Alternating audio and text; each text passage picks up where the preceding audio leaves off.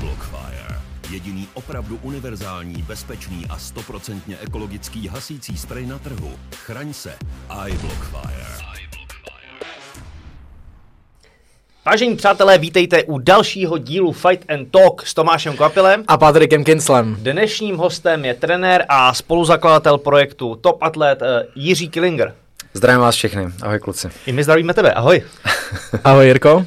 Čau, čau. Ty na svých facebookových stránkách uvádíš, že jsi silově a pohybově nápravný trenér. Mm-hmm. Pojď nám trochu dovysvětlit, co, to, co si po tím máme představit. OK. Uh, myslím si, že um, k tomu, aby člověk nějakým způsobem mohl rozvinout nějaký svůj silový potenciál, nebo nějaký jako, um, aby mohl dosáhnout nějakých dobrých výsledků ve svém sportu, ať už sportu nebo uh, v tom, co dělá fyzicky, a tak je potřeba, aby se hýbal nějak optimálně, aby nějaký ty cviky, který dělá, když tak řeknu, nebo, nebo pohyby, který dělal, tak aby je dělal správně, aby bylo třeba menší riziko zranění. Takže pohybově nápravný a beru tak, jako že se snažím tím lidem poradit, aby se hýbali lépe a efektivněji. Mm-hmm. Znamená to, že třeba když tahám mrtvolu, tak kontroluješ to, jestli tam zapojou všechny svaly tak, jak mám. Ne, kontroluješ, jestli ti to u toho neudějí policajti. A jo. to bylo dobrý, to bylo dobrý.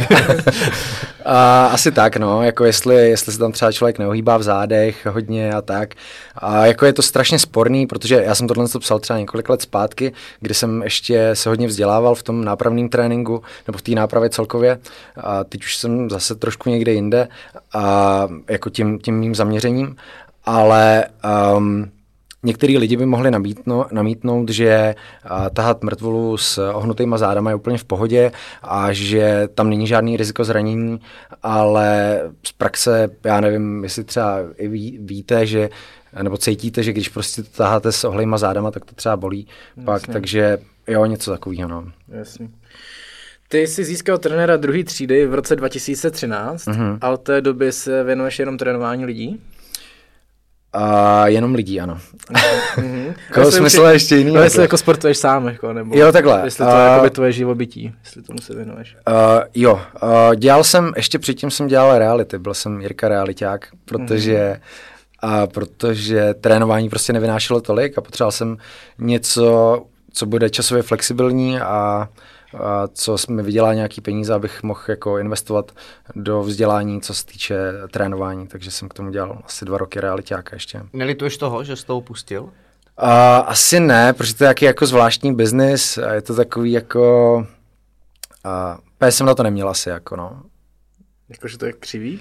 P bych neřekl křivý, ale lidi, realitáci nejsou úplně oblíbený prostě, takže často se jako potkal, nebo setkal s tím, že s tebou lidi jednají jako nic moc a to se mi nelíbilo, no, jakože mm. ti a priori berou jako něco, že je chceš podvést nebo něco takového, no. Jo, jasně. Jak pojišťovák prostě. Mm, mm. Co znamená být trenér druhé třídy? Druhá třída, pak ještě teda první předpokládám a předtím ještě třetí? Jo, předtím je třetí. Myslím, uh, minimálně rozdíl v dílce toho kurzu. Třetí třída je víkendovka, myslím. Druhá třída to je na tři měsíce, taková ta rekvalifikace. A první třída to je na rok a to je myslím, že jenom na FTVS, ale to bych kecal.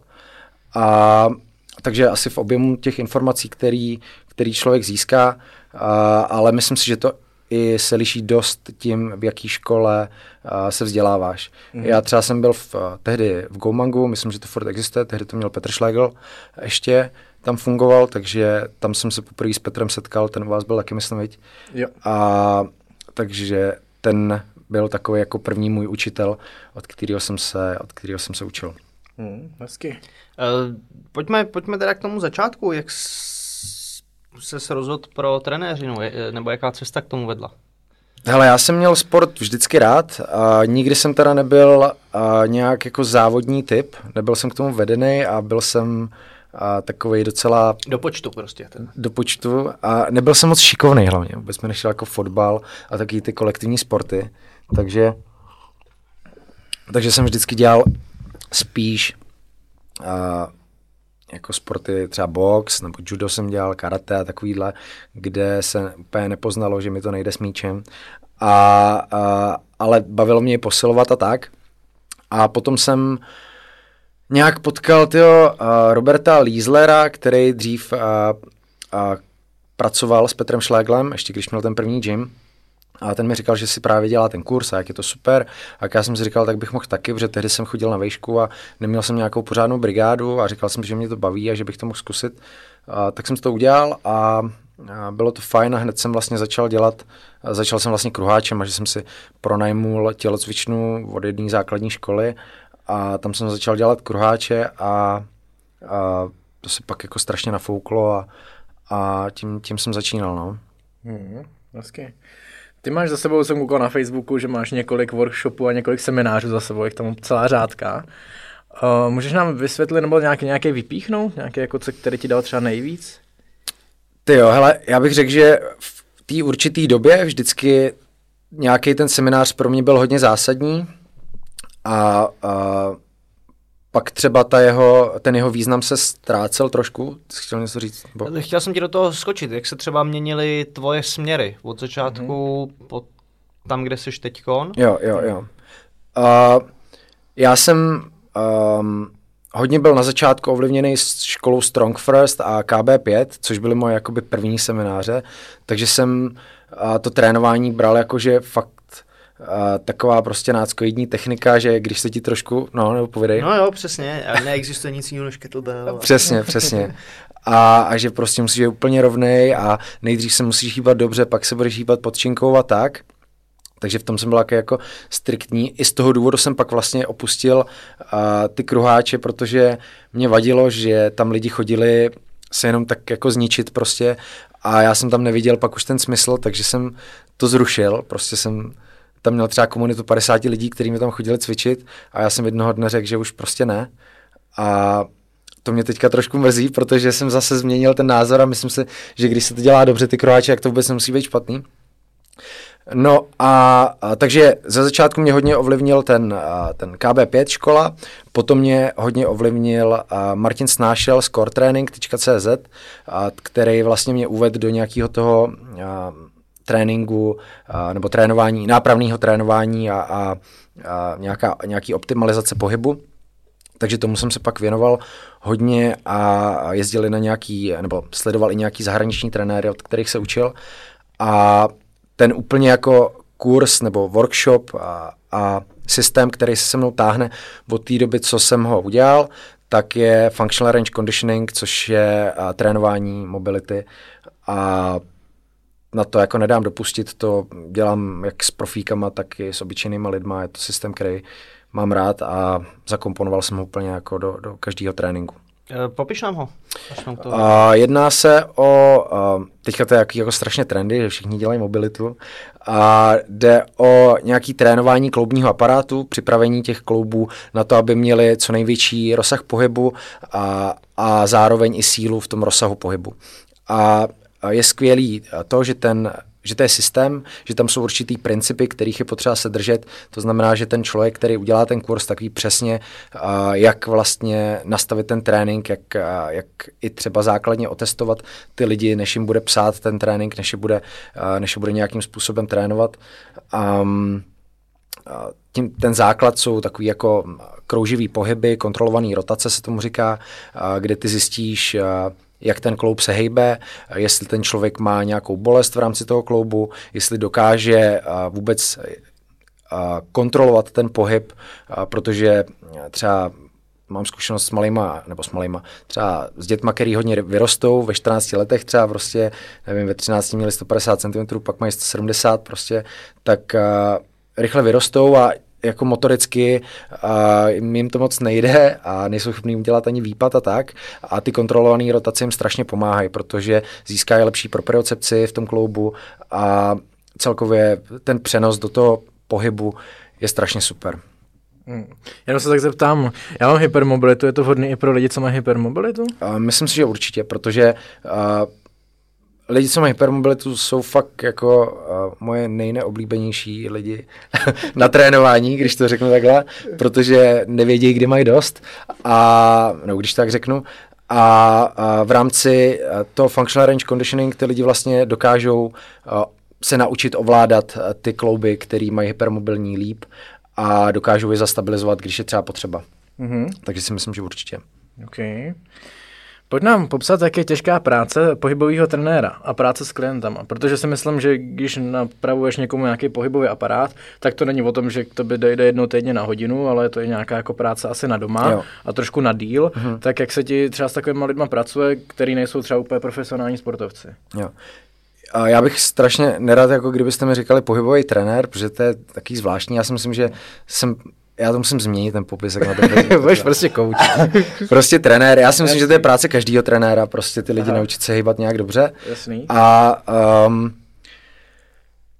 Hele, záleží, no, záleží, kdo ti, kdo ti prostě přijde. Některý lidi jsou poctiví a mají, a nejlepší je, když je něco bolí, protože pak vědí jako tu, tu akutnost toho, že by se sebou měli, měli něco dělat mm. a většinou plní ty úkoly, který jim dáš prostě na doma.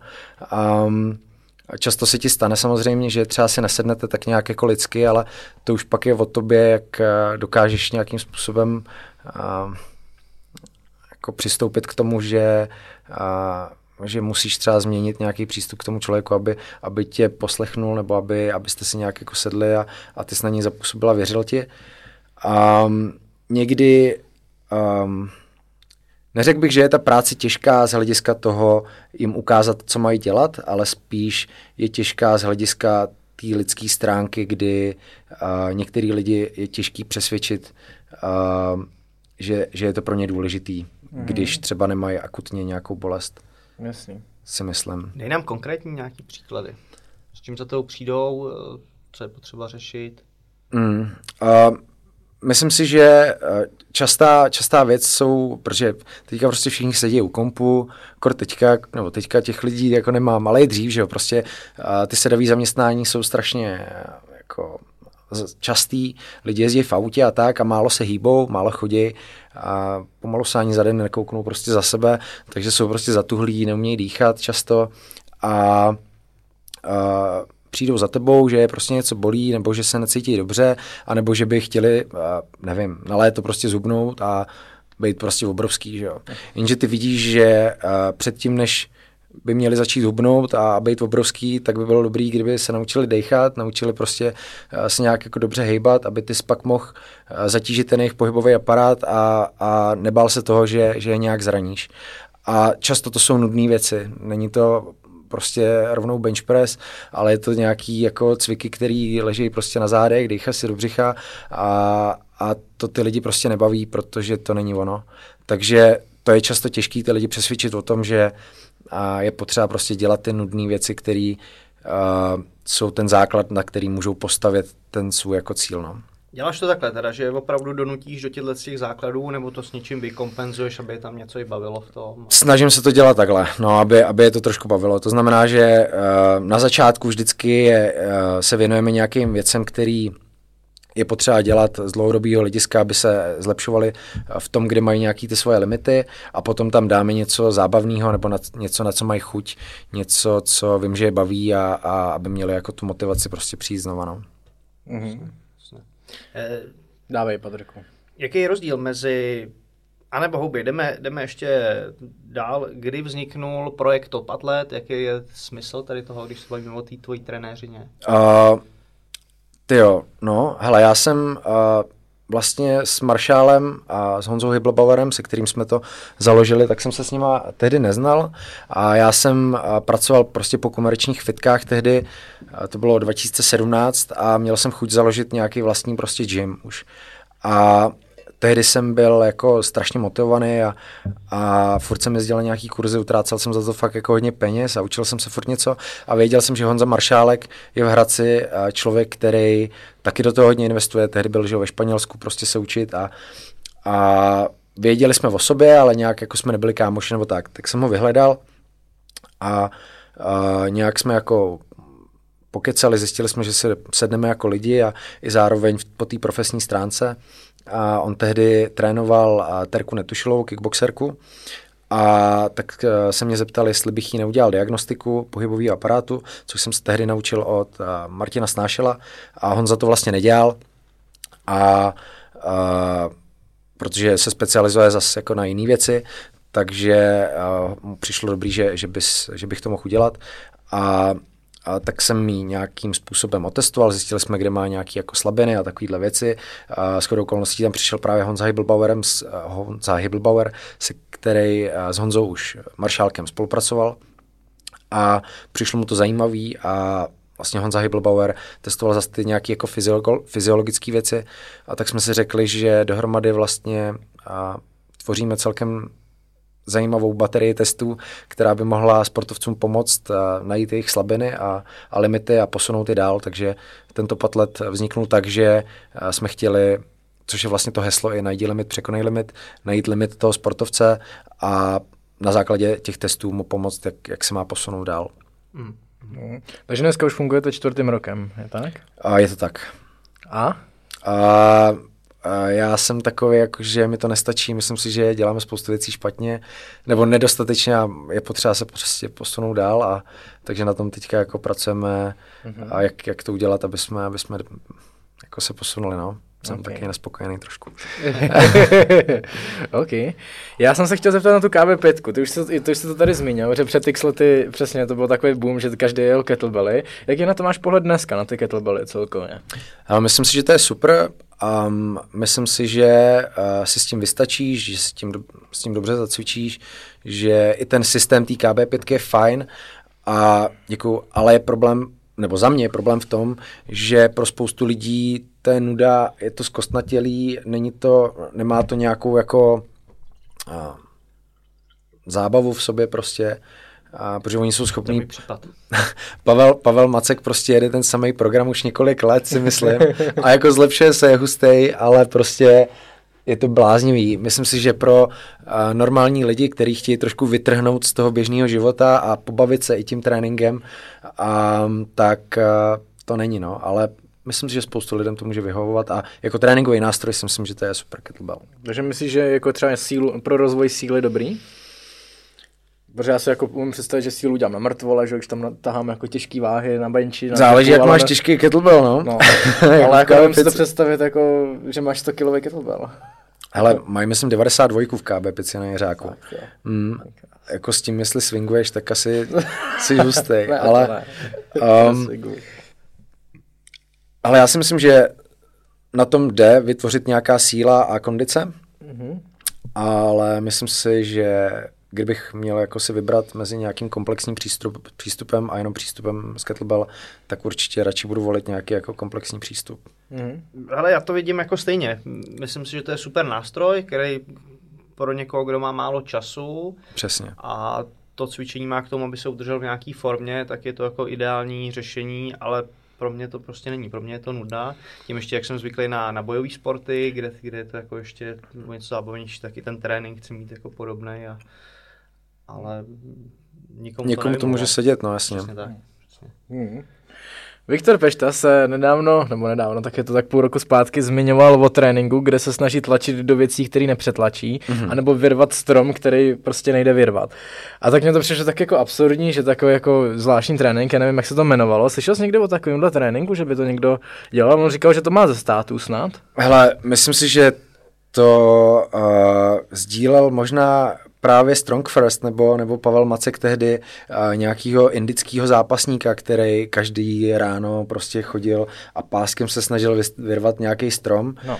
A jako je to je to izometrická forma tréninku, která si myslím, že je bezpečná a zároveň tam dokážeš vyvinout jako obrovský obrovskou sílu, když se snažíš přetlačit něco, co je nepřetlačitelný, nebo nepřetlačitelný. Tak. No, Takže myslím si, že to je určitě super, ale taky to je jedna eh, z metod, který, která sama o sobě podle mě, kdyby trénoval jenom to, tak se okrádáš o strašně moc jako dalších věcí, které ti, který ti můžou pomoct. Ale určitě izometrie je něco, co v tréninku používám často a, a má to tam určitě svoje místo. A nejenom v silovém tréninku, ale i třeba v rehabilitaci, protože uh, když člověk prostě je zraněný uh, a nemá třeba dostatek rozsahu pohybu v tom, v tom segmentu zraněným, tak ty si najdeš nějakou, řekněme, že mám zraněný zápěstí, tak ty si najdeš nějakou pozici, která je pro tebe nebolestivá a tam se snažíš vyvíjet tu sílu, což je izometrická síla, nesnažíš se si urvat samozřejmě ruku, ale tímhle tím způsobem pomalu posiluješ zase zpátky ten, ten rozsah pohybu a je to mimochodem i jedna z metod toho functional range conditioning, kde vlastně izometricky se snažíš vyvíjet sílu. Takže hmm. Myslím si, že to používá víc systémů a úspěšně. Hmm, zajímavý. Uh, já navážu na tu sportovní diagnostiku, mm-hmm. jak jsi o tom mluvil. Uh, s čím mají lidi nejčastěji problémy? Řekl bych, že s dýcháním. A že neumí dýchat do břicha. Um, jako taky to může být asi sporný, že ti lidi řeknou no a co, ale z mý praxe vidím to, že když člověk prostě neumí dýchat do toho břicha, tak většinou má omezenou mobilitu hrudní páteře a, zároveň nedokáže se dostatečně spevnit při um, při nějakým silovým tréninku, jako je prostě mrtvola nebo, nebo tak, takže to vidím jako nejčastější problém dýchání do břicha. Párkrát jsem viděl dokonce i lidi, že neuměli uh, dýchat do hrudníku, že dýchali jenom do břicha, ale to jsem viděl asi třeba dvakrát v životě, ale a většinou člověk, který nedělá nějaký dechový cvičení, že už ho to nikdo neuč, nenaučil předtím, než za mnou přišel, tak jim to moc nejde a uh, ale jsou samozřejmě, samozřejmě různý úrovně, že některý lidi, jim to trvá prostě tři lekce, než, než je to prostě naučíš pořádně a sami to musí trénovat a ostatním lidem stačí, když jim prostě šáneš na to břicho, řekneš jim, tady se mi nadechni a oni to dokážou najednou prostě rozdechat a akorát si pak na pozor. Uh, dlouhá odpověď zbytečně možná. Dýchání do břicha. Ne, ne, super, super. Hele, když má tolik lidí problém, pojď nám dát nějaký typy. Umí, umí kvapa dýchat do břicha? A to asi, nevím, kámo. To, to jako mohl zkusit. Já si myslím, že jo, jako. Zase sliknout. Jen to ne. Až na konci. Ale jako ani nemusíš, jako podle mě, když si takhle šáhneš a obejmeš si prostě pod spodníma žebrama a přední, přední prsty dopředu, no přední prsty, prsty dopředu, palec do zádu a snažíš se teďka tím nádechem roztáhnout takhle a, tu ruku, bez toho ani by se, aniž by se ti zvedal takhle hrudník, Umím ty vole, myslím si, že umím. Tak to je ono. A to spoustu lidí prostě nezvládá, no. Nebo neví, neví prostě jak. Kecáš. Řekl bych, že jsem v tom je docela dobrý. Ale slyšel jsem, že to jde i trochu do zádu, ne, občas. Měl bys, měl bys, jako, měl bys si představit, že ten trup je jaký válec a celý ho chceš naplnit uh, vzduchem. Proto lidi třeba ze začátku dělají to, že jenom špulej břicho a myslí si, že to umějí. A, a taková jako bezvadná pomůcka je ta, že já lidem a, vlastně omotám břicho nebo přes spodní žebra a, ručníkem, oni si to stáhnou a je to zpětná vazba přes celý ten trup a oni se snaží tím nádechem vlastně roztáhnout celý ten obvod toho ručníku a tímhle se to učí. A někomu, když to nej, ani nejde a takhle těm lidem, taky nechám lehnout na břicho a ta zem je vlastně zpětná vazba a oni nemůžou špolit to břicho a cítí taky, že se jim nadechují do těch stran a do těch zad. Mm. A, takže jako jde to velmi, velmi dobře naučit a potom už trénuješ to, to spevnění, že se nadechne, spevní a tehdy může prostě začít jako efektivně mm. cvičit. Může ti to pomoci v kondici? Um, to je zajímavá otázka. Nejsem úplně specialista na kondici, ale myslím si, že uh, když máš slabou bránici, to bylo spíš na hybiče, a tak eh, určitě budeš limitovaný ve tvým kondičním výkonu. Myslím si, že určitě. Hmm. OK. Ještě jsem se chtěl k tomu dýchání na něco zeptat, tak mě to vypadlo. Nevadí. Nevadí. Hmm. Že když dýcháš spodem, tak to je dobrý party trik. ne, ne, ne. Uh, dýchání nosem pusou asi obojí, že jo? Ty jo, no. To je otázka. Já teďka jsem přečet super knížku, jmenuje se Breath od Jamesa Nestora a dokonce jsme kvůli tomu měli i neřekl bych beef, ale uh, mm. tak nějak jako jsme to rozebírali s Honzou Hibelbauerem, právě doktorem, mm. který je pro dýchání pusou.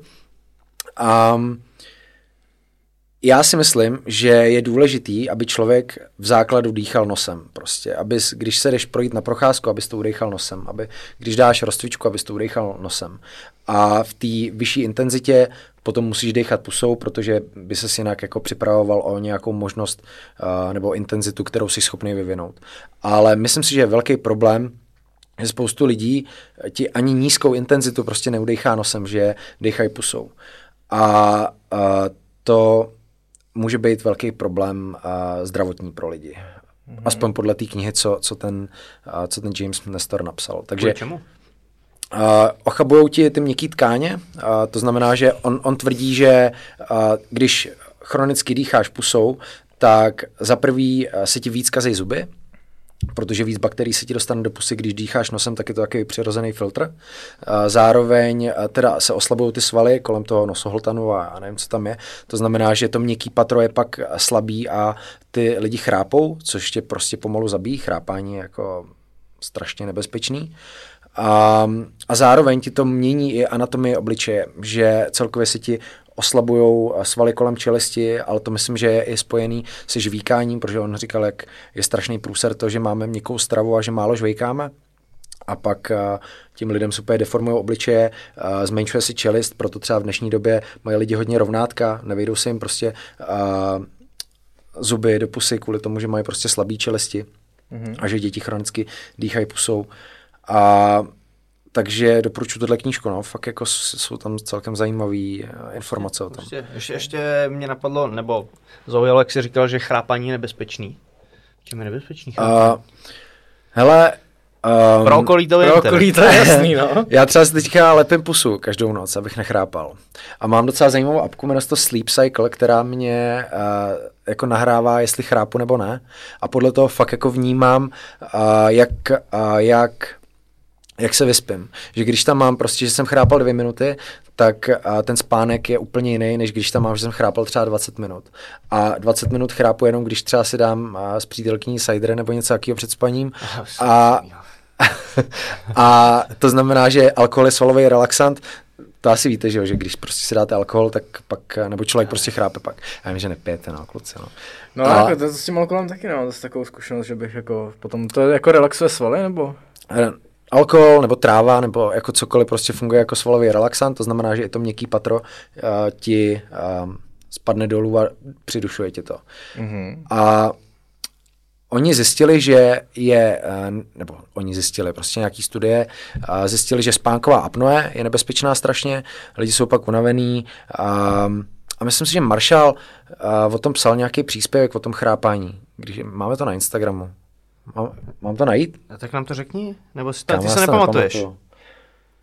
Já vím, že to je nebezpečný, to mi stačí. Je to nebezpečný. vím, že nechci chrápat.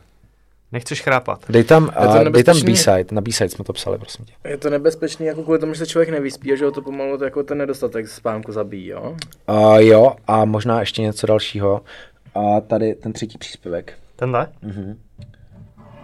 Um, ničí dopad na naše zdraví. A jo, studie prokázaly, že někteří lidé, kteří chrápou, jsou vystaveni zvýšenému riziku mrtvice a srdečních chorob.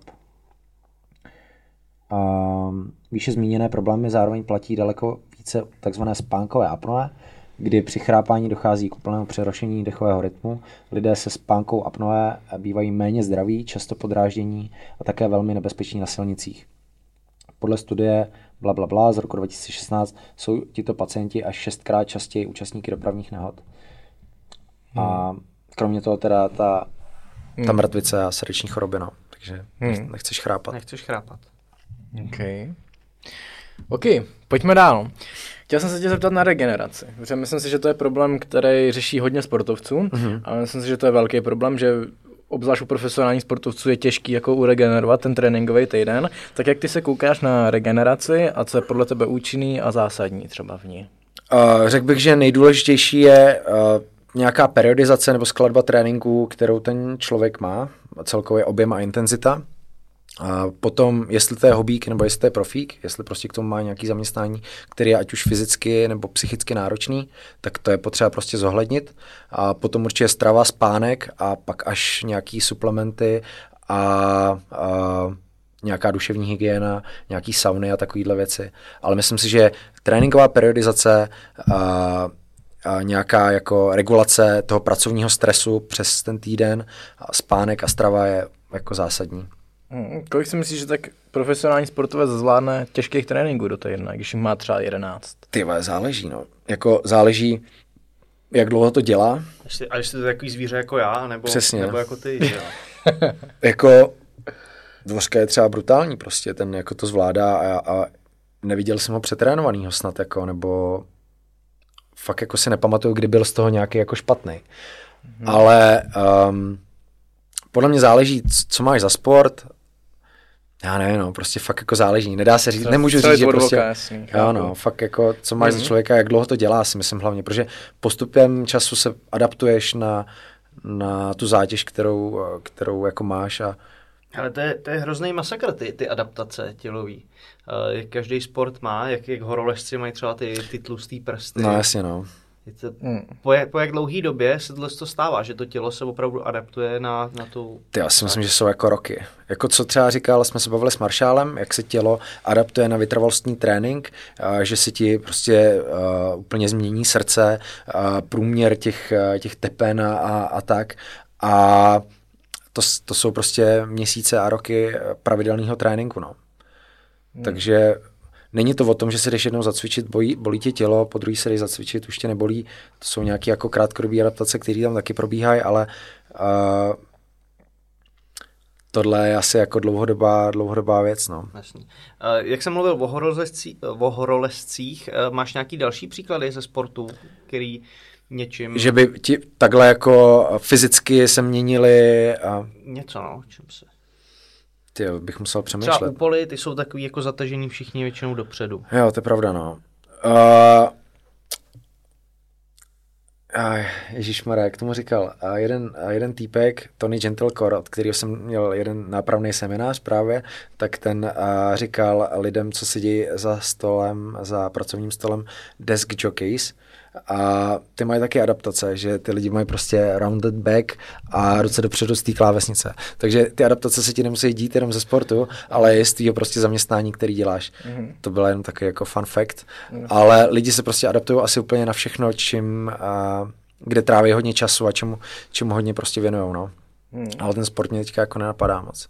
Asi plavci, jako neviděl, by, neviděl jsem třeba plavce, který by měl um, nějakou špatnou mobilitu ramen, protože že prostě furt jako máchají ramena nad hlavou a tak, takže s tím jsem se třeba nesetkal, nebo jo, teď už mi to napadá, a třeba nadhazovači v baseballu, tak se zjistilo, že oni mají, jak nadhazují prostě tisíce a tisíce nadhozů, tak jim a, ta pažní kost rotuje.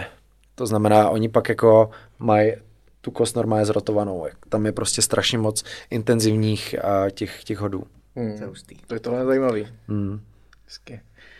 Ty jsi zmiňoval eh, v rámci té regenerace spánek. Uh-huh. Jak se díváš na spánek? Kolik hodin by měl denně člověk spát? Hele, myslím si, že je kolem 8, jak se tak nějak říká. Upřímně jsem nečetl tu knížku Proč spíme, a četý Marshall a vždycky, my to vždycky tak máme, že někdo něco přečte a pak si to řekneme, ať to nemusí číst eh, ten druhý.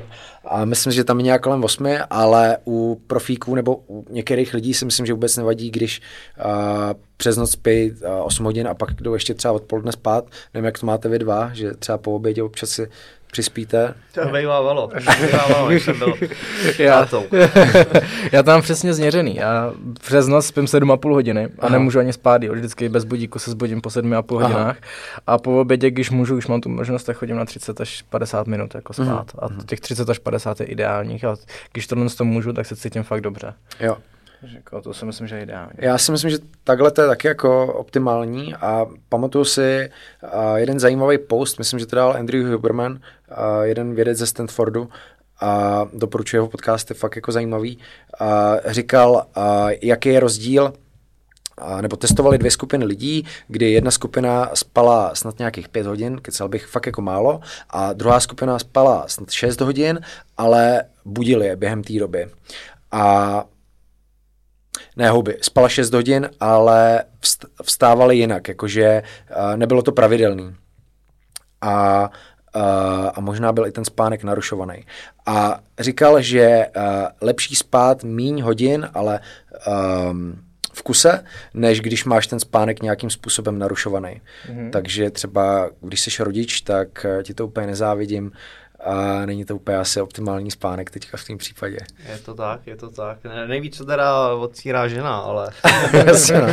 Já jsem slyšel, že pro chlapy to vůbec nebudí, ten, ten spánek, ale že výjimečně, ženská... výjimečně, fakt jako když uh, Paulus tam zaspí třeba takovou tu první vlnu, že ona se zbudí, trošku si kvikne, buď má hlad, nebo jí upadne dudák a když k ní jako nevstane, tak pak se rozjede tu stanu nadává. to je možná taková ta tátovská adaptace, víš co, že prostě víš, že si žena postará, tak, eh, tak můžeš spát. Je to pravda, to, to mám dobrou docela, tu adaptaci. Jo, ale tak je to, je to maličko změna, no. Jí to nezávidím teda, na ní to, to je jako to, to přerušované. Ty ženský si to vždycky jako odserou, to je to jako no. na hodně ženských, to, jako to, to, to je vidět. Jako. Jako, no.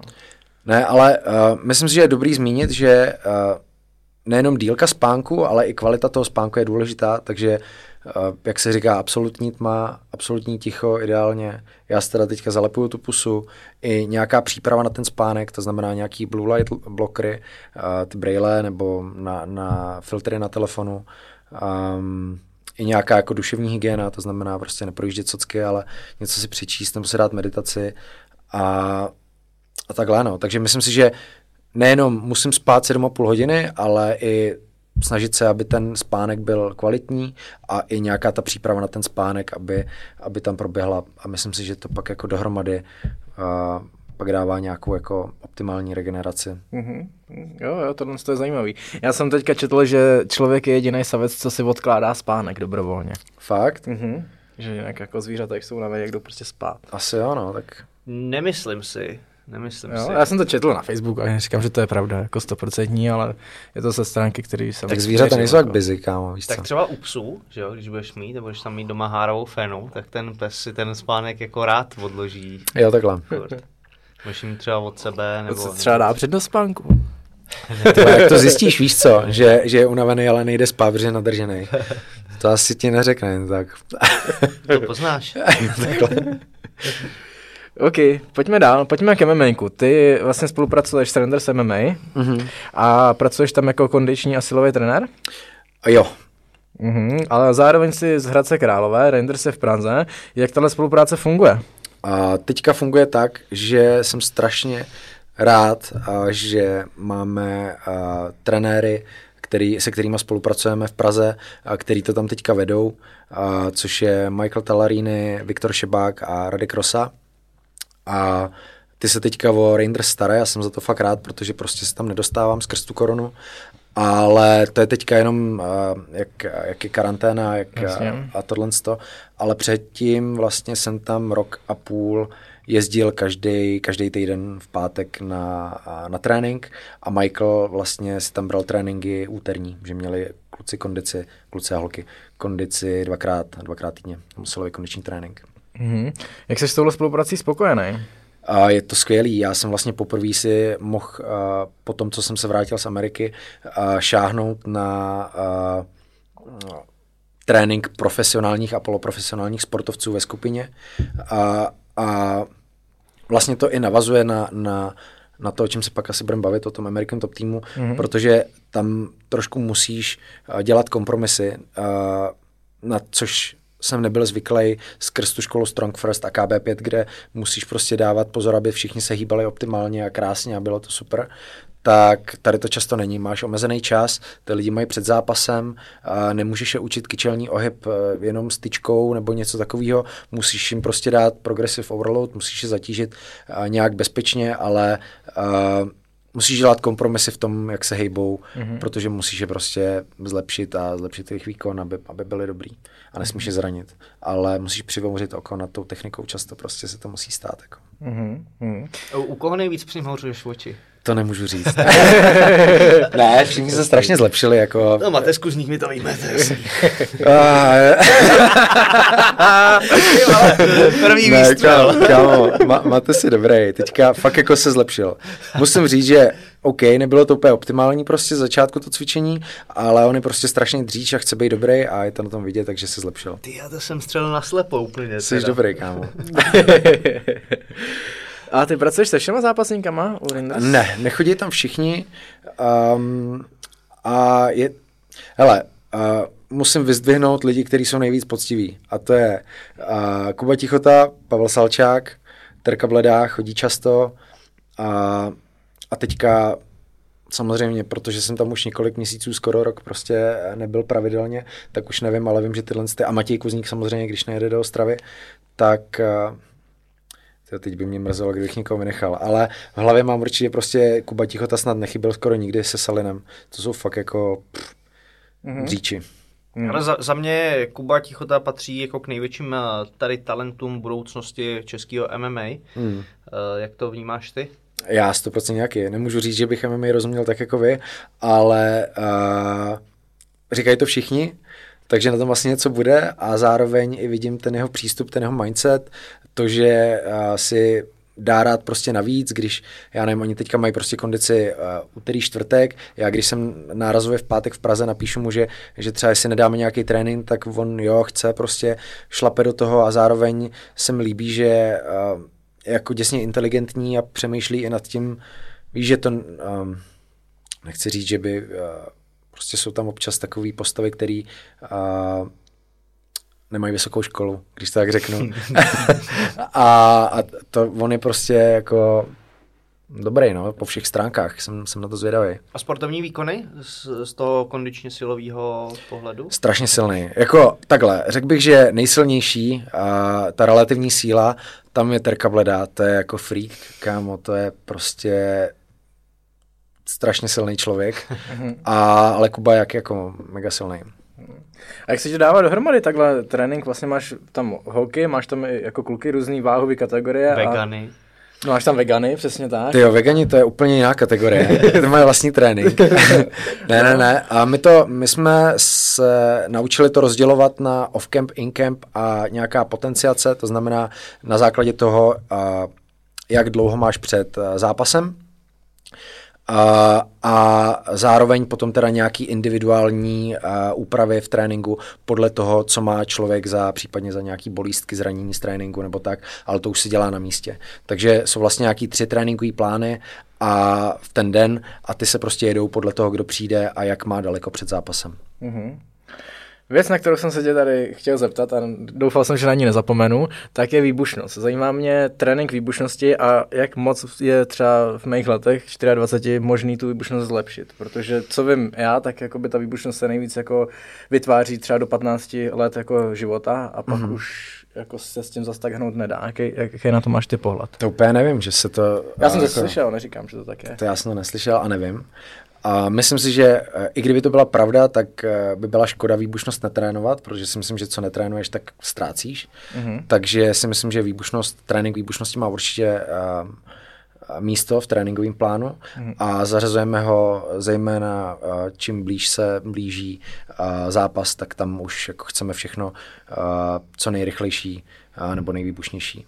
Teďka je super, že Viktor Šebák vlastně koupil uh, encoder, to znamená, že on uh, vidí, jak on v číslech vidí, jak uh, jsou ty uh, sportovci výbušní a dokáže je tím motivovat. To znamená, že on jim řekne nějaký číslo, chce, který chce, aby oni s tou váhou prostě překonali já nevím, třeba skáčou s trabarem nebo ho dynamicky zvedají a je to strašně motivuje. Ví, že prostě jim ještě zbývá, tak prostě zaberou víc a, mm-hmm. a ten trénink výbušnosti určitě tam má, tam má svoje místo.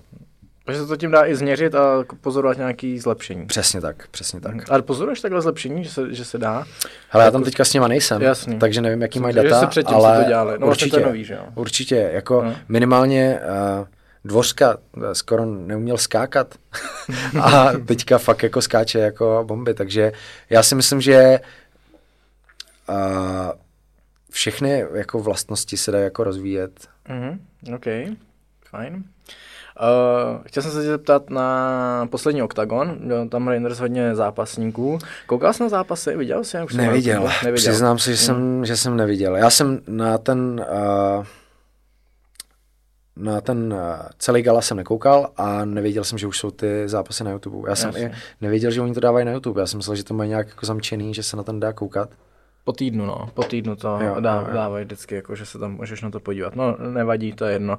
Ale když ne, nemusíme brát poslední oktagon celkově, jak jsi spokojený s výkonama těch borců, který třeba ty máš pod dohledem? Ale skvělý, jako mně přijde, že uh, tam nikdo neviděl jsem teda to poslední, ale uh, kondičně tam prostě nikdo jako uh, neumírá, když tak řeknu. Mm-hmm. Třeba uh, Matěj Kuzník, že jo, poslední zápas, co předved, tak jako byl brutální, tam jako uh, fakt jako vydržel bomby a, no. a šlapal do toho furt.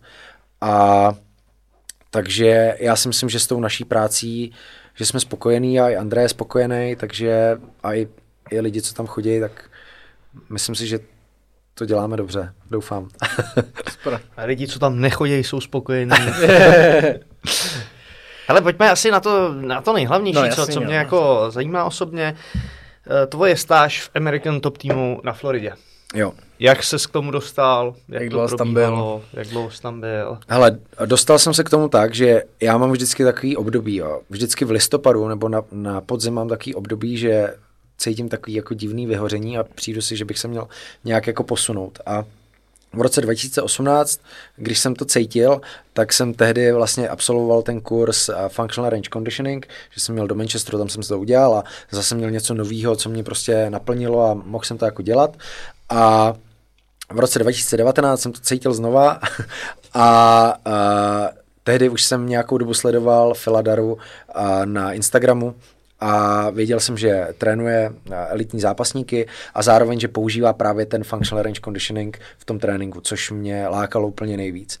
Takže bylo to tak, že jsem mu napsal na Instagramu, jestli bere stážisty, jenom jsem to tak jako vystřelil, že to zkusím, nebyl jsem zatím jako rozhodlej a on, že jo, a poslal mi na mail a vlastně nějaký dotazník, který jsem musel vyplnit a nějaký motivační dopis jsem musel napsat. A tak jsem to vyplnil, napsal a on mi řekl, že mě bere a tak uh, jsem se teda rozhodl, že pojedu, no. A byl jsem tam vlastně uh, celý únor 2019. Hezky. No tak pojď nám o tom povyprávět, to nás zajímá. Pojď nám... Hele, uh, bylo to super. Bylo tam teplo. ne, a myslím si, že strašně zajímavý, já, já jsem byl já a ještě jeden stážista z Austrálie, který byl větší fanda bojových sportů než já. Já jsem vlastně tehdy neměl úplně takový jako přesah vědomostní a do UFC a, a do všech těch organizací a neznal jsem prostě ty zápasníky a tak. To znamená, že já jsem vlastně úplně ani nevěděl, koho tam trénuju, víš co. A až on mi říkal, kámo, to byl tenhle týpek, víš co, já a fakt. A to mi možná trošku pomohlo, že jsem z toho nebyl tak jako posraný, a, protože tam byl prostě Junior Sigano, Molaval, ten Poirier. Ten přesně, ten taky. A ten tam teda, ten měl, ten nechodil na skupinovky, ten to měl daru jako jednotlivce. Edson Barboza tam byl třeba a, a všechny tyhle velký jména a já jsem se s nima seznamoval až vlastně tam, když už jsem mi třeba otrénoval, spoustu rosáků tam bylo tak a tam vlastně, jak jsem zmiňoval předtím, se mi rozbil takový obrázek o, tý, o tom optimálním tréninku, protože prostě eh, tam k Filovi jezdili lidi, eh, kteří měli 8 týdnů před zápasem, On je předtím neměl, a to znamená, nemohla tam být žádná pohybová příprava, ty lidi neuměli skákat skoro. A teďka připravím prostě na zápas, který je hodně důležitý, protože tam byli fakt jako dobrý lidi. Takže uh, tam ta práce získala jaký úplně jiný rozměr, že snad tím musel hodně přemýšlet, jak to postavit pro tohohle člověka, který má tady tyhle limity a, a má tyhle třeba zranění nebo tyhle, tyhle problémy a potřebuje být dobrý v tomhle a tomhle. Takže a, musel hodně přemýšlet, zároveň tam bylo víc lidí, a, třeba 80 lidí na tréninku. A, bylo to náročné na to vymyslet a, ty trény, nebo takhle vymyslet, Phil napsal vždycky trénink na ten den, ale na nás už bylo, abychom to postavili podle těch lidí, kteří tam prostě zrovna přišli. Um, pokud měl někdo, já nevím, špatný záda, že nemohl dřepovat, tak jsme ho prostě museli zatížit trošku nějak jinak, nějakým jiným cvikem a, a tak. Hmm. Takže tam bylo i dost jako samostatný práce a, a tak no. Trénovali jsme vždycky eh, pondělí, úterý, středa byla volno a čtvrtek, pátek a víkend byl volný a já jsem většinou to dělal tak, že jsem ty volné dny jezdil do města vedlejšího, kde jsem měl jako stínování u jedné fyzioterapeutky, ke který chodili právě ty zápasníci, tak jsem koukal, jak ona je prostě napravuje a tak a snažil jsem se prostě co, co nejvíc učit na, na, na více místech. No. Mm, okay. Co jsi z toho odvez, tohle z toho Uh, určitě, jak trénovat uh, s skupinu, nebo skupinu, uh, jo, skupinu prostě zápasníků, a jak celkově postavit ten program pro ty zápasníky na základě toho, v jaký jsou fázi přípravy. A určitě bez toho, aniž bych tam byl, tak bych nebyl schopný efektivně postavit tréninky v Rangers, nebo asi by mi to dalo hodně, hodně a, vzalo by mi to hodně času, musel bych hodně prostě studovat, abych se to prostě naučil a hodně třeba i a, pokus o mil by tam byl. Tady, když jsem to viděl, prostě, že to dělá Phil takhle, funguje mu to a je to dobrý, tak to můžeme prostě postavit ten systém i u toho Andrého, takže hlavně tohle a, a no, asi, asi tak, no, takovou tu praxi prostě. Co se ti tam naopak nelíbilo? A... Ty jo. Řekl bych, že třeba mohli jako v American Top týmu trošku víc investovat do toho vybavení. Ty jsi tam vlastně byl, viděl jsi nerezatý airbike a, a jako a dost strašný na to, co je to za tým, tak si myslím, že to vybavení nebylo úplně optimální, ale jinak... Já když jsem tam byl pak jako nějak díl, tak eh, něco se tam změnilo, ale přesně ta kondiční zóna je mrňavá.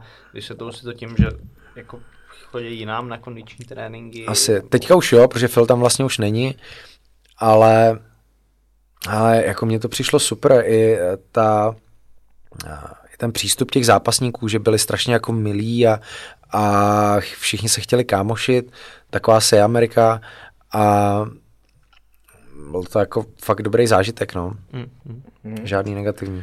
Já to Fila sleduju hodně na Instagramu, sleduješ ho taky na YouTube a podobně? Uh, jo, ale upřímně nestíhám ho sledovat, protože on jede takový bomby, furt, furt něco že uh, nejedu všechno, no. A vemeš si ještě teďka, jako po tom, co jsi tam byl, ještě hodně něco, tak a třeba z toho YouTube nebo z toho, co dá na ty sociální sítě. Protože jak říkáš, já když to sleduju, tak vždycky on přijde s něčím a říkáš si, tyjo, tak to budu dělat.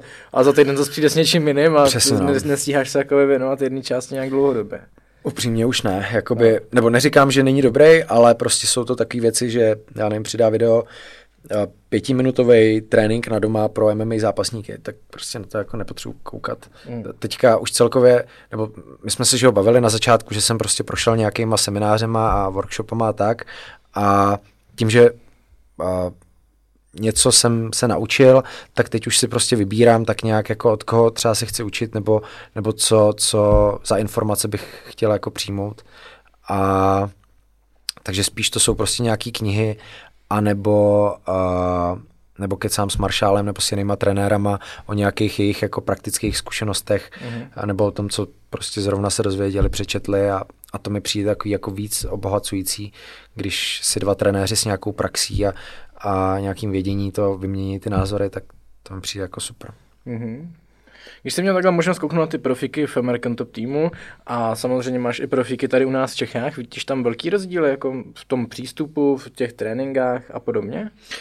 Uh, asi um,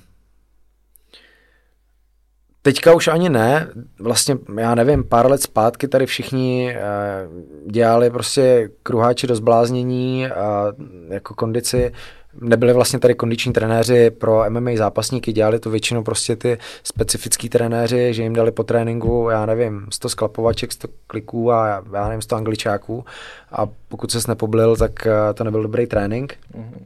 A tam tím, že prostě mají ty high school eh, týmy fotbalový a, a wrestlingový a tak, tak jsou zvyklí tu silově kondiční stránku do těch sportů zařazovat víc. Takže v tomhle tam byli napřed, ale myslím si, že uh, že už jsme tam jako taky a že už jako uh, je velmi málo uh, týmů nějakých MMA nebo jiných sportovních, který to dělají takhle po staru. Takže hmm. si troufám říct, že jsme na tom už taky jako docela dobře. Ale musím ještě teda říct, že byl rozdíl mezi právě Američanama a Rusákama, kde Američani téměř všichni měli prostě tu pohybovou přípravu z toho high school, že buď hráli uh, americký fotbal nebo wrestling nebo něco a ty rusáci, ty byly sebraný nejspíš někde z ulice a prostě uměli se dobře řezat, ale uh, pohybově uh, úplně nadaný jako nebyli, no. Hmm. A zase měli to srdíčko. Hmm. No mentalita, ne? Možná. Jo, určitě no. Hmm. Co protahování, protahují se tam po tréninku? Jak kdo? Někdo je prostě na to zvyklý, dělá mu to dobře, tak to dělá a tak a to necháme dělat, no. Jak, jaký na to máš názor? to, je, to je taky takový otázka za milion. No, Hele, eh, když se ti to líbí, jak to dělají, no. já, já, a, to jsme chtěli slyšet. No. já si nemyslím, že to je důležitý, no. Myslím si, že je dobrý dát nějaký cooldown po tréninku. To znamená rozdělit prostě to, že jsi teďka makal a, a teď už je konec a chceš nějakým způsobem zase uh, z toho sympatiku, z toho nabuzení jít do toho parasympatiku, do toho uh, rest and digest systému a protahování může být uh, taková, uh, taková takový přechod k tomu, že ty lidi se o toho udej, prodejchají a, a dělá jim to dobře, jak se prostě protahujou. OK, ale uh, myslím si, že nikdy nebylo potvrzený, že eh, protahování uh, funguje jako prevence zranění.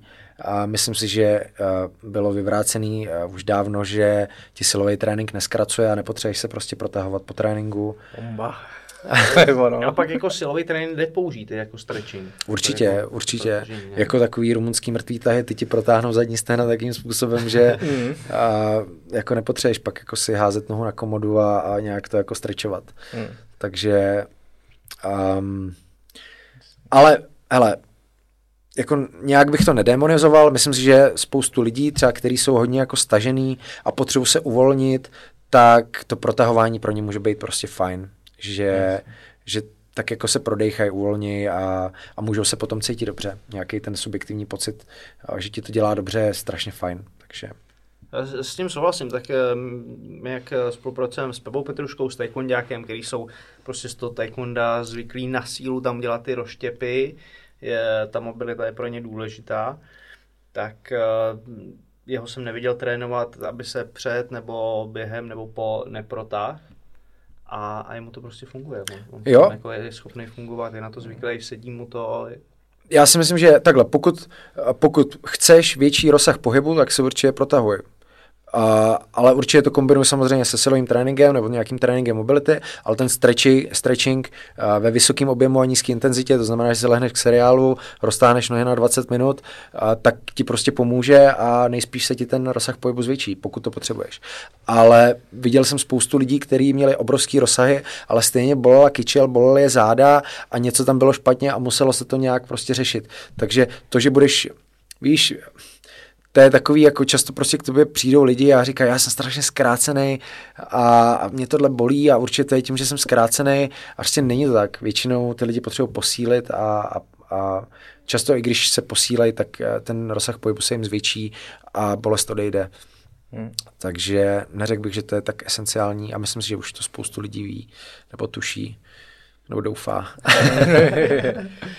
OK, fajn. Pojďme dál, jestli se Patriku potřebuješ na ně zeptat, ještě o ATTčku. Uh, ty krom trenéřiny máš vlastní doplněk stravy, B-Side Magnesium, který jsme měli i sami možnost vyzkoušet. Uh, pojď nám ho popsat, co od něj můžeme čekat, co to vlastně je a podobně. A s Maršálem jsme vlastně v roce 2000 ty vole, 2019, 2019 v listopadu a poslali ven B-Side Magnesium. My jsme chtěli nejprve udělat doplněk stravy právě pro sportovce, který umožní rychlejší regeneraci a, a Marshall byl ta hlava, která prostě ležela ve studiích a zjiš- zjišťovala, zjišťoval, který, který em, složky by tam měly být, který by tam neměly chybět. Já jsem byl spíš ten člověk, který zařizoval tu výrobu a ty věci okolo. A dali jsme teda dohromady tohle složení, že tam je a, magnézium, B6 a L-tánin. A Pustili jsme to ven a zjistili jsme, že to lidem nepomáhá jenom na spánek, ale i, že potom mají lepší náladu, že a, se potom líp soustředějí, a přestávají jim bolesti hlavy, na křiče to působí tím, že prostě magnézium ovlivňuje až 600 a, procesů v lidském těle, tak to prostě lidem může pomáhat na strašně moc rovinách a myslím si, že se nám to povedlo a, a lidem to pomáhá. A tak no, řekněte mi vy, jaký jste s tím měli a jaký z toho máte zážitek. Bral jsi to na noc, nebo jak, jak jste to bral? Bral jsem to na noc, ale já jednak třeba nejsem na to tak senzitivní, ale Mhm. na druhou stranu já magnézium jako suplementuju Jo, jo. hodně, že, že pro mě je to zbavil bych se jakýhokoliv suplementu, ale vždycky bych šáhnul po, po magnésku třeba přes zimu jako po Dčku, zinku. Úplný souhlas. Jako je pravda, že uh, myslím si, že ty pozitivní zpětné vazby jsou zejména od lidí, kteří měli deficit magnézia. A těch si myslím, že jako v populaci neuvěřitelný množství. Magnézium je nejdeficitnější, nebo jeden z nejdeficitnějších minerálů, takže a není to jenom u sportovců, ale u, i u lidí, kteří prostě hodně pracují hlavou a tak, takže tam si myslím, že se nám to jako tvoří nejvíc ty pozitivní recenze, ale zároveň to, že to necítíš, neznamená, že ti to nedělá prostě dobře. No. Hmm. Často lidi nám píšou, že uh, poznali, že to fungovalo, až když jim to došlo a, a, a přestali to brát. No. Mm-hmm. Proč si myslíš, že je takový deficit v populaci magnézia? Hele, řešili jsme to a zjistili jsme, že vlastně uh, Magnézium minerál měl by být v půdě, ale tím, že eh, tu půdu obhospodařujeme špatně, ty plodiny už nemají tolik minerálů, kolik měly prostě třeba 30 let zpátky, na to jsou snad i nějaké jako studie, takže myslím si, že třeba denní dávka magnézia je v půl kila špenátu, a, takže myslím, že to je tím, jak jíme a jakou kvalitu mají ty potraviny, které jíme. A, a, a zároveň i ten životní styl. Lidi třeba, kteří pijou alkohol, tak alkohol uh, zvyšuje spotřebu magnézia v těle, uh, kvalita spánku, všechno. Zase jako všechno je to prostě spojený a, hmm. a takže ten životní styl asi dělá hodně. No. Hmm. Ještě tady k tomu, já jsem vlastně to magnésko ještě spojil teď s CBDčkama. Mm-hmm. To znamená, že jako mě to takhle na ten spánek tom jedu. Jako nedokážu rozeznat, co, co z toho mi pomáhá, ale spánek vlastně mám asi jako kvalitní. Hele, uh, máme recenze, že lidi to se CBDčkem kombinují a že jsou s tím spokojení. Zároveň, protože to pomáhá i na soustředění, tak to kombinují třeba s jerbou nebo s kávou. To bych ti doporučil zkusit. Yes. A dokonce máme i nějaký recenze od lidí, kteří si sledují jako um, délku hlubokého spánku, tak po té suplementaci se, se jim to jako zlepšilo. To si myslím, že pro mě by bylo potřeba přesně, na něčem si to jako... Ale, no, ale to, to kombo se CBDčkem, uh, co máme s, uh, jako zpětnou vazbu, tak je prej velmi dobrý. Já teda jsem to nikdy neskoušel, tak nevím. Ale dělej, co ti dělá dobře. Jako je pravda, že, že u tohohle toho si myslím, že, že tam něco je, nevím, čím to je, možná ta, tou kombinací, že to mm-hmm. opravdu jako k sobě ladí, ale přijde mi, že mám teď jako živější sny. Že... Hele, živější sny, to je recenze, která nám chodí často, že uh, dokonce jedna slečna musela přestat brát a b na noc, protože měla potom prostě strašně živý noční můry, ale za to my nemůžeme, to má asi ona něco démony, přesně démony, ale ty živý sny jsou a, jako hodně. My jsme řešili s Maršálem, jestli to a, může znamenat nějaká, nějakou jako větší kvalitu spánku, když máš jako sny, protože spoustu lidí si je třeba nepamatuje, a, a potom b je, je má. A nemohli jsme na nic přijít, ale teďka jsem někde přečet, že to může znamenat, že máš větší kvalitu té REM fáze, takže možná, možná tak, no. Jo, to je zajímavé. Zrovna dneska jsem měl tři velmi živý sny a říkal jsem si, jestli to jako lepší pro ten spánek, že třeba sice jako hlava se třeba tak neodpočine, protože v tom snu jako by furt seš, ale jako, že tělo je úplně mrtvý, že neví vůbec jako, že spíš. Prostě. No jasně, no. Jako, já si myslím, že ty sny máš vždycky, protože ono se říká, že, že fungují jako nějaká debordalizace, nebo těch všech informací, které za den prostě přijal, tak se to tam nějak jako mozek třídí a, a nějak v rámci těch snů to, to vnímáš, asi nevím. Ale spíš se ty lidi liší v tom, jestli se je pamatují nebo ne. No. Mm-hmm, jasně. Hlava se neopočuje nikdy jako při spánku. No, nikdy. Tak, tak mozek jako funguje non-stop. 4,27. No, já se jenom změřím, jo. Okay. Asi se nezměřím. Tomuhle tomu nám něco řekni. No, co to děláš? A potřebuji vědět, jaký mám cukr. Mám cukrovku. Změř mě taky. Potřebuješ no, čip, kámo, senzor. ne, no, to... A... Jak se stane tohle? To by mě jaký zajímalo. A hele, jako mám první typ cukrovky, to znamená, že jsem k tomu jako neprožeral. Jasně. Ale, a, ale nějaký asi jako stres a mm, nevím, no, jako autoimunitní onemocnění, takže těch spouštěč, spouštěčů tam může být prostě víc a, a mně se to vlastně stalo ten rok, co jsem se vrátil z Ameriky, tak jsem začal strašně hubnout, to bylo brutální, jsem prostě za měsíc hubnul třeba 80 kilo a pak už tě to sere, víš co, cvičíš, chceš být velký a všichni říkají, jsi nějaký hubený, nejsi nemocný a ty. A tak jsem šel na krev, zjistil, že mám prostě 20 cukr, nechali si mě rovnou nemocnici a um, no, od té doby si píchám inzulín, a, ale jako a je to v pohodě. Jako, víš co, vlastně, jsem zdravý. Jsou horší věci. Takže jsi na to přišel jenom kvůli tomu, že jsi hubnul, nepocitoval jsi Ne, co? cítil jsem se fakt špatně, jakože pak už to bylo tak, že jsem uh, měsíc v kuse měl uh, křeče každou noc, prostě třeba každou hodinu jsem se budil s brutálníma křečema, furt jsem měl žízeň, furt jsem chodil na záchod, uh, byl jsem mega unavený, ale říkal jsem si, jo, tak asi tady tím, že prostě hodně pracuju, víš co, fakt jsem tehdy do toho šlapal, ale nebylo, no, jako už to tam asi na mě čekalo dlouho. V nemocnici mi řekli, že už jsem v tom byl třeba asi půl roku, takže jsem to jako dohnal do nějaký jako fáze, kdy už to bylo jako neudržitelný. A je to takový paradox, no, že se snažíš lidem jako vnucovat zdravý životní styl a sám prostě se takhle jako ubíš, no, ale mm. kovářovka byla asi, no. mm. Pojďme ještě k tomu magnésku. To, ono je ještě, jsem, je citrát, že jo, několik jakoby, dalších možností, jak to magnésko přijmout, tak je v tom rozdíl? Hele, rozdíl je ve střebatelnosti uh-huh. a těch rozdílů je určitě víc, ale jak říkám, Maršál je ten člověk, který těm látkám, to je mladý chemik a on tomu prostě rozumí víc. A my jsme vzali bisglycinát z toho důvodu, že ta vstřebatelnost je velmi velká a nejsou tam negativní nebo nějaký vedlejší účinky, jako třeba u citrátu. Ten má prej, myslím, ještě vyšší vstřebatelnost, ale když ho přijmeš hodně, tak s průjem tě může čekat.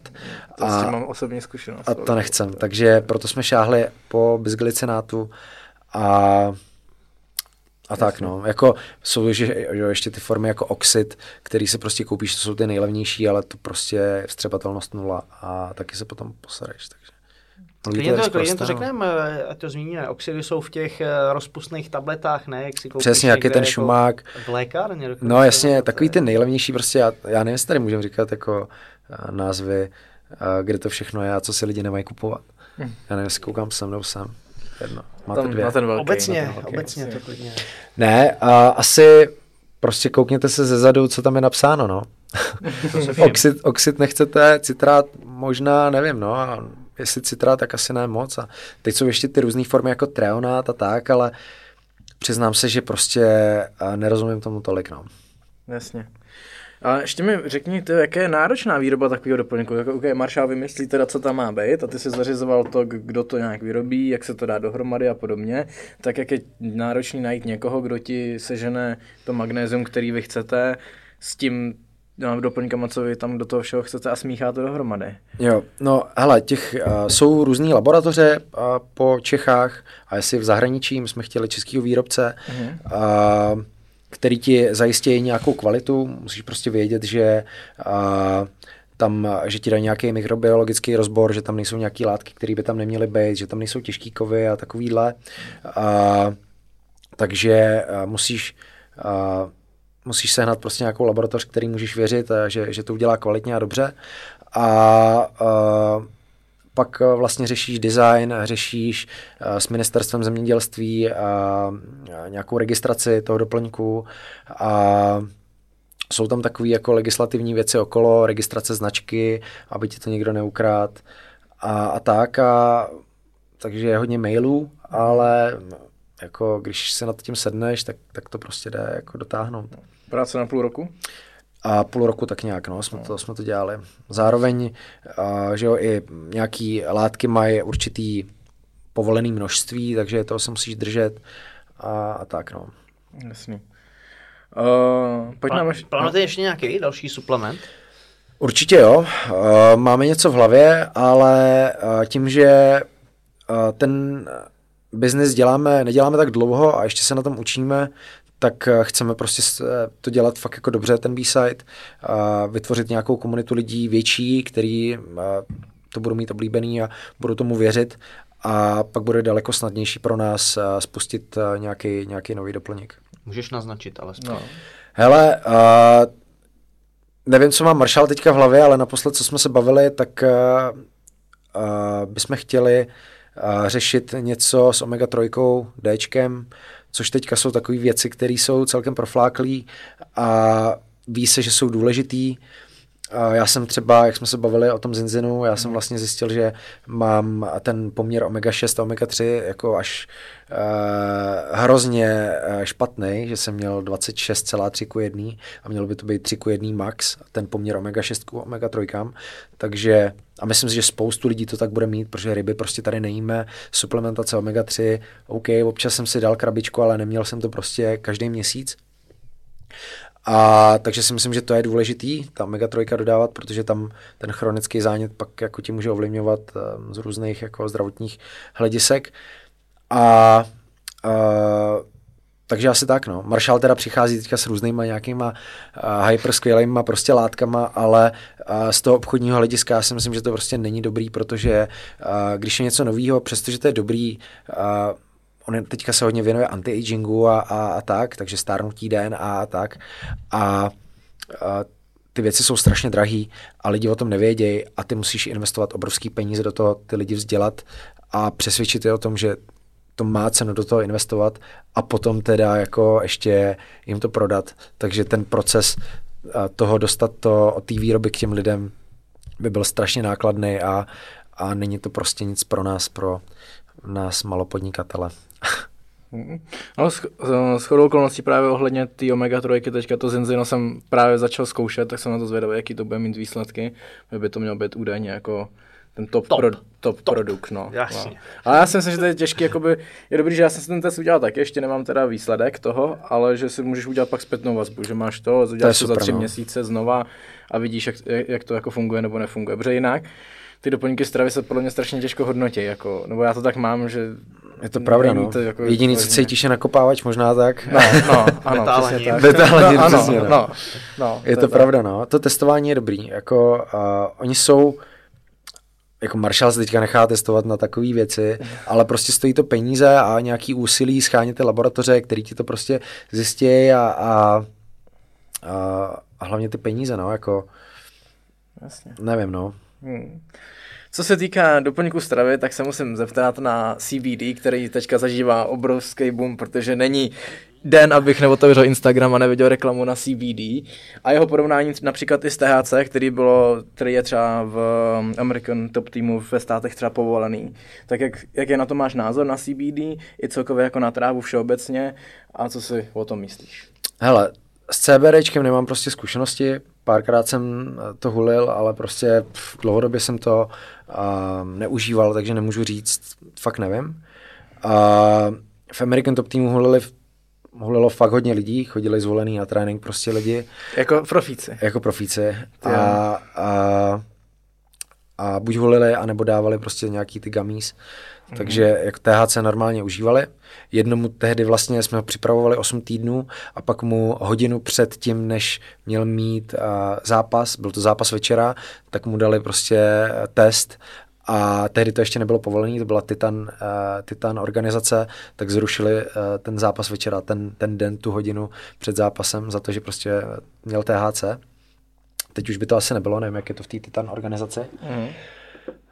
Um, jinak uh, já ještě, když jsem třeba šlapal do powerliftingu hodně, takže jsem měl hodně jako tréninku intenzivní, byl to náročný na centrální nervovou soustavu, tak mi upřímně THC pomáhalo a na to zregenerovat, že jsem tehdy si měřil prostě a já nevím, když měl jsem normálně třeba po ránu 55 tepovku a, nebo kolem 50, když jsem měl třeba 63, 65, tak jsem věděl, že jsem přetrénovaný a vím, že když jsem si dal prostě eh, malýho jointa, tak druhý den uh, jsem byl prostě v pohodě a fakt mě to jako sklidnilo a hmm. zregenerovalo. Takže řekl bych, že uh, to může být fajn nástroj, ale samozřejmě, když to někdo zneužívá, no, tak jasný. to je prostě blbý. Jasně. Hm? No jak hodnotíš jako zase ty negativ, negativní věci pro profesionální sportovce to, to hulení, že jo? To, to není úplně OK. To je pravda, no. Tak to jako teď jsou takový ty inhalač, ty pera, no. že jo, nebo dá se z toho vařit něco. A jako myslím, že si lidi poradí. Já teďka známe, jako umí se hnat snad i kapky. Jako. Jak jsou CBD kapky, takže umí se hnat i kapky, tak to chci vyzkoušet. To jsem jako na to zvědavý hodně. To Ale to jsou byla ty... nejšetrnější forma, jako jak si to jako mm-hmm. dát. To jsou myslím. ty Fénixové slzy, si myslím, že se jmenuje, nebo nějak, něco takového. To, to si myslím, že už je silný, jako, to je jako by čistý jako extrakt, mm. to THC, ale to se nejsem jistý teďka.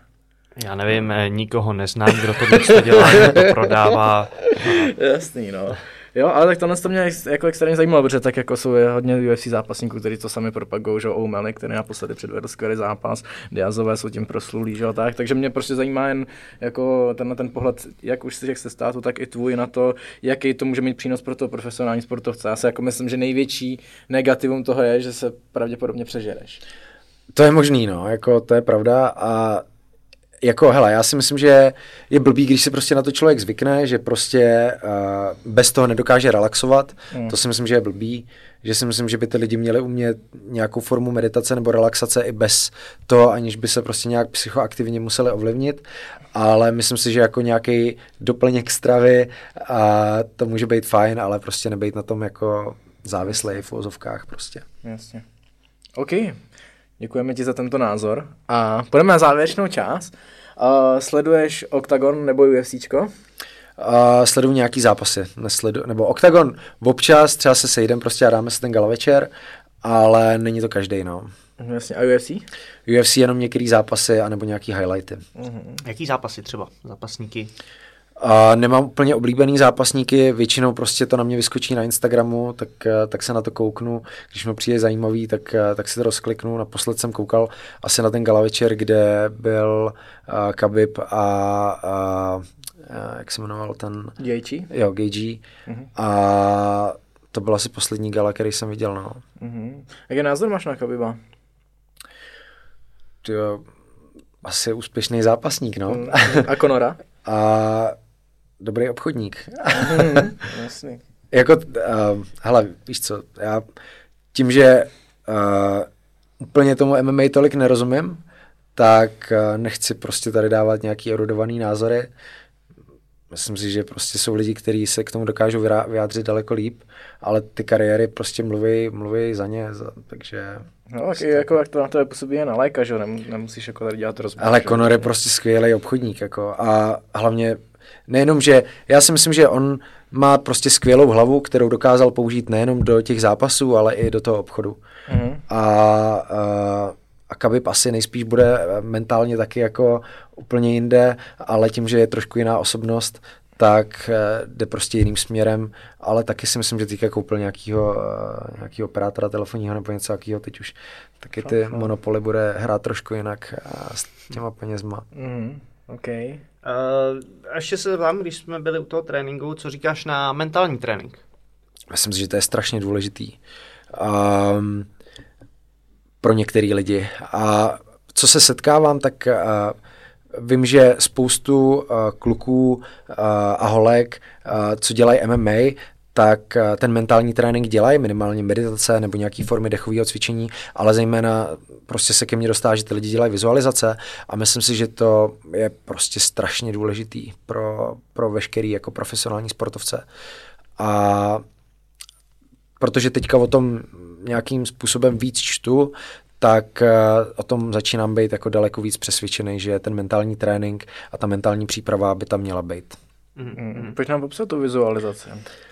Uh, no, uh, jde o to, že ty si chceš představovat uh, to, jak by měl třeba ten pohyb nebo, uh, nebo ten tvůj výkon vypadat a bude to mít pozitivní vliv na ten tvůj výkon. Pokud ty si budeš představovat, že to děláš blbě, tak je velká šance na to, že to prostě nějakým způsobem zkazíš. Takže tím, že ty si trénuješ tu, tu vizualizaci a to, jak chceš, aby to probíhalo, tak uh, si vlastně to tělo nebo ten tvůj mozek zvyká na to, že až to přijde, tak nejspíš to provede dobře, když to řeknu hodně hloupě. Mm-hmm. Takže si myslím, že je dobrý ten mozek na to trénovat, připravovat. Jo, jo. Já teda tohle to mám osobní zkušenost, aniž bych o tom někdy věděl, tak jsem vždycky před zápasem dělal sám v pokoji, jsem si představoval se vším, že nástup, jak jsem v kleci, jak čekám na soupeře a všechno krok po kroku. A musím říct, že tohle to mi vždycky hodně pomohlo, že pak v tom zápase jsem cítil, že už jsem tam někdy byl yes. a už jsem to nebyl třeba tak vyplašený. Jo, oni vlastně v těch knihách si píše, že ty lidi si mají že nacítit ty emoce, i co nejvíc jako věmů, který by tam uh, vlastně cítili. Takže když si dokážeš představit, jak to tam voní, jak, jak ti bude prostě po těle, co budeš cítit za emoce, tak tím živější bude ta vizualizace a tím větší to na tebe bude mít prostě efekt. Mm-hmm. Děláš to vizualizaci, vizualizaci v klidu, nebo se u toho hejbe? Myslím si, že je strašně důležité to dělat v klidu. A v rámci třeba nějaký meditace a tak, protože eh, ty, když jsi v klidu, tak dokážeš více komunikovat s tím svým podvědomím a uh, líp se to tam zapíše. To je stejný, jako když jedeš v autě, eh, jsi v zácpě, jsi naštvaný a říkáš si, jsem klidnej, jsem klidnej, tak nejspíš to nebude mít takový efekt, jako když si uvolníš, zrelaxuješ se svalově a začneš prostě si říkat, že jsi klidnej. Hmm. Takže asi si myslím, že nebo doporučuje se to dělat v nějakým klidovým stavu relaxace? Uh, já nedoporučuji to dělat před spaním. Nedoporučuješ? Usneš u toho? Ne, ne, neusneš. Ne, jo, když ne. zápas si představíš, to je pravda, no. To říkal i Dvořka, že uh, si představí vždycky, že je šampion a pak čumí do stropu, že Takže jo, no. Pěkný. a mě ani jako trénink, víš, že dost, dost často třeba přemýšlím o nějakém sparingu, uh, napadnou nějaký techniky, to znamená, nebo to jakoby zkouším si je představit, co by z toho šlo dělat a najednou mě to zase hodí do toho tréninku mm. a... Jsi nabuzený, jasně no. Mm. Mm. Mm. Takže nedoporučuji jenom takhle, jako já, nebo pro mě osobně to není jako... Asi ano, asi ano. Mm. Jak trávíš volný čas, Jirko? Hele, rád hraju na kompu, rád si čtu, mám rád svoji přítelkyni a teďka asi jako cestování nic moc, ale uh, když nejsem s přítelkyní, nečtu si, tak jako hraju, no. Co hraješ? Teďka Zaklínače trojku. Poprvé.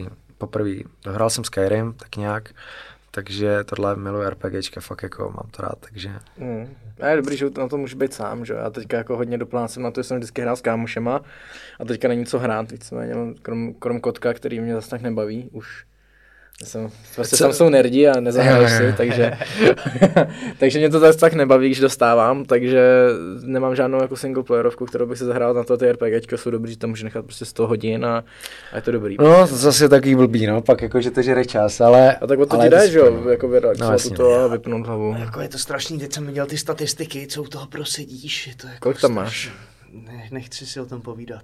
Já ti řeknu, co jsem měl na Vovku. No. Na Vovku jsem měl nahráno, jsem, že to 30 dnů. Ty vole, to je dost. To je strašný. Tak to je drsný. Tak to bych se No to budeš rozmyslel. Já jsem Skyrim, nad, nad Skyrim jsem teda strávil 100 hodin, no, za nějaký 4 měsíce. Takže... 4 dny, no. No. A jako veru to jako za všechny jako postavy, co jsem kdy měl, ale, ale i tak, no. Ale jako já to zase jako neberu nějak jako špatně, no tak co? Tak no, jako, jak je to prostě tvůj volný čas, no. no jako tvůj volný čas. Je dobrý si říct dost jako, prostě, no. No, jako není, kdybys to měl tak, že si od rána do večera seš na ovku a máš tam 30 dnů, tak je to jako blbý, že jo. No, jasně. Ale jinak si myslím, že v klidu. No, že já tím jako teď taky vypínám, no. Teď v této situaci, jak ti to tak jako nemůžeš s nikam dojít, tak ti to štve, tak se zavřu do toho na dvě, na tři hoďky, večer, kdy mám volno, hmm. že jde spát, tak tak je to jako dobrý, ale pak když vidíš ty, ty hodiny, jako... No, no. Já pařím UFCčka teďka, hrozně mě to baví, že ty třeba na tréninku něco jedu, učím se to a pak to děláme v tom UFC, ne? že se snažím držet ten gameplan, to je něco jako ta vizualizace, ne? že prostě máš jasný. prostě zápas a zápasíš tam, jak bys zápasil ty. A taky dostáváš jako na tréninku. občas jo, no, občas jo, občas tam dostanu výdu, ale už to není tak nejhorší. Okay. Jako ale nevím, chtěl jsem se, ale asi se do toho nebudeme pouštět, jak vidíš eh, teď eh, tuhle tu situaci. Nevím, musíme to nějak... Na populaci, na... Ne, ne, tě, neodhadnu, nebo ne, fakt jako nemám názor prostě.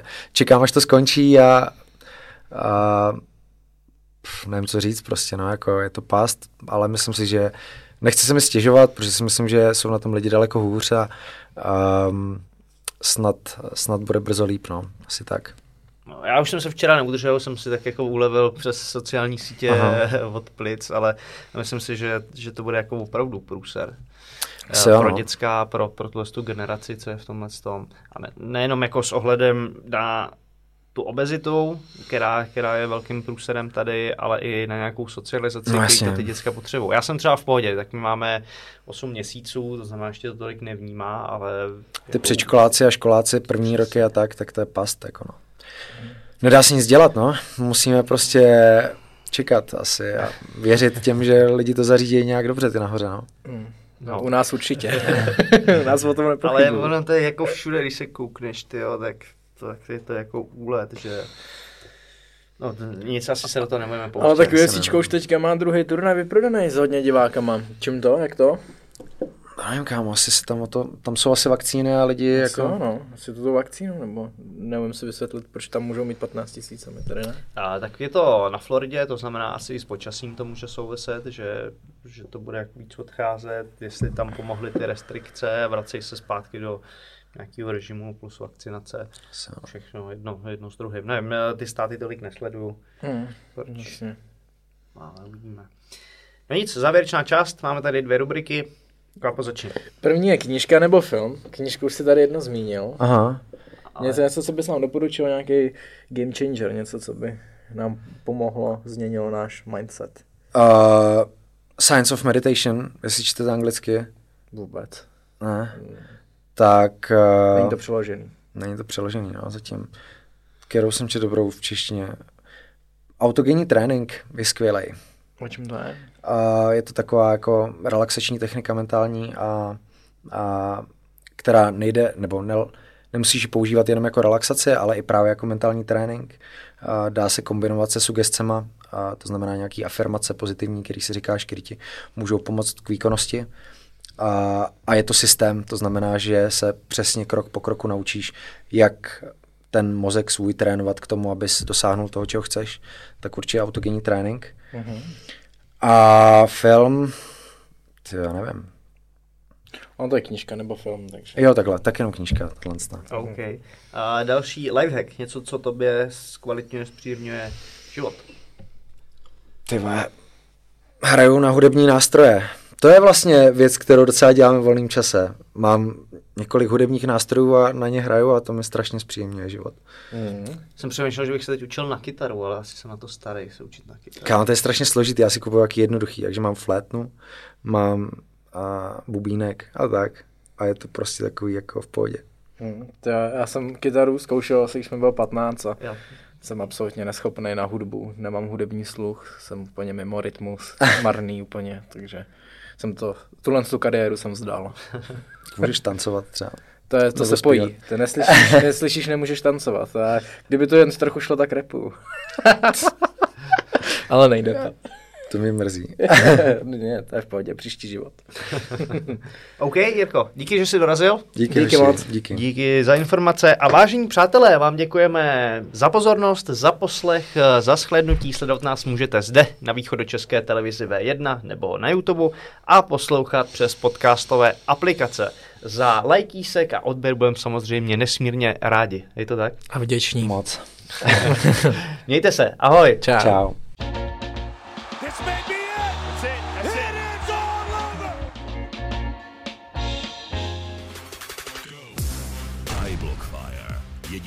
Opravdu univerzální, bezpečný a stoprocentně ekologický hasící sprej na trhu. Chraň se.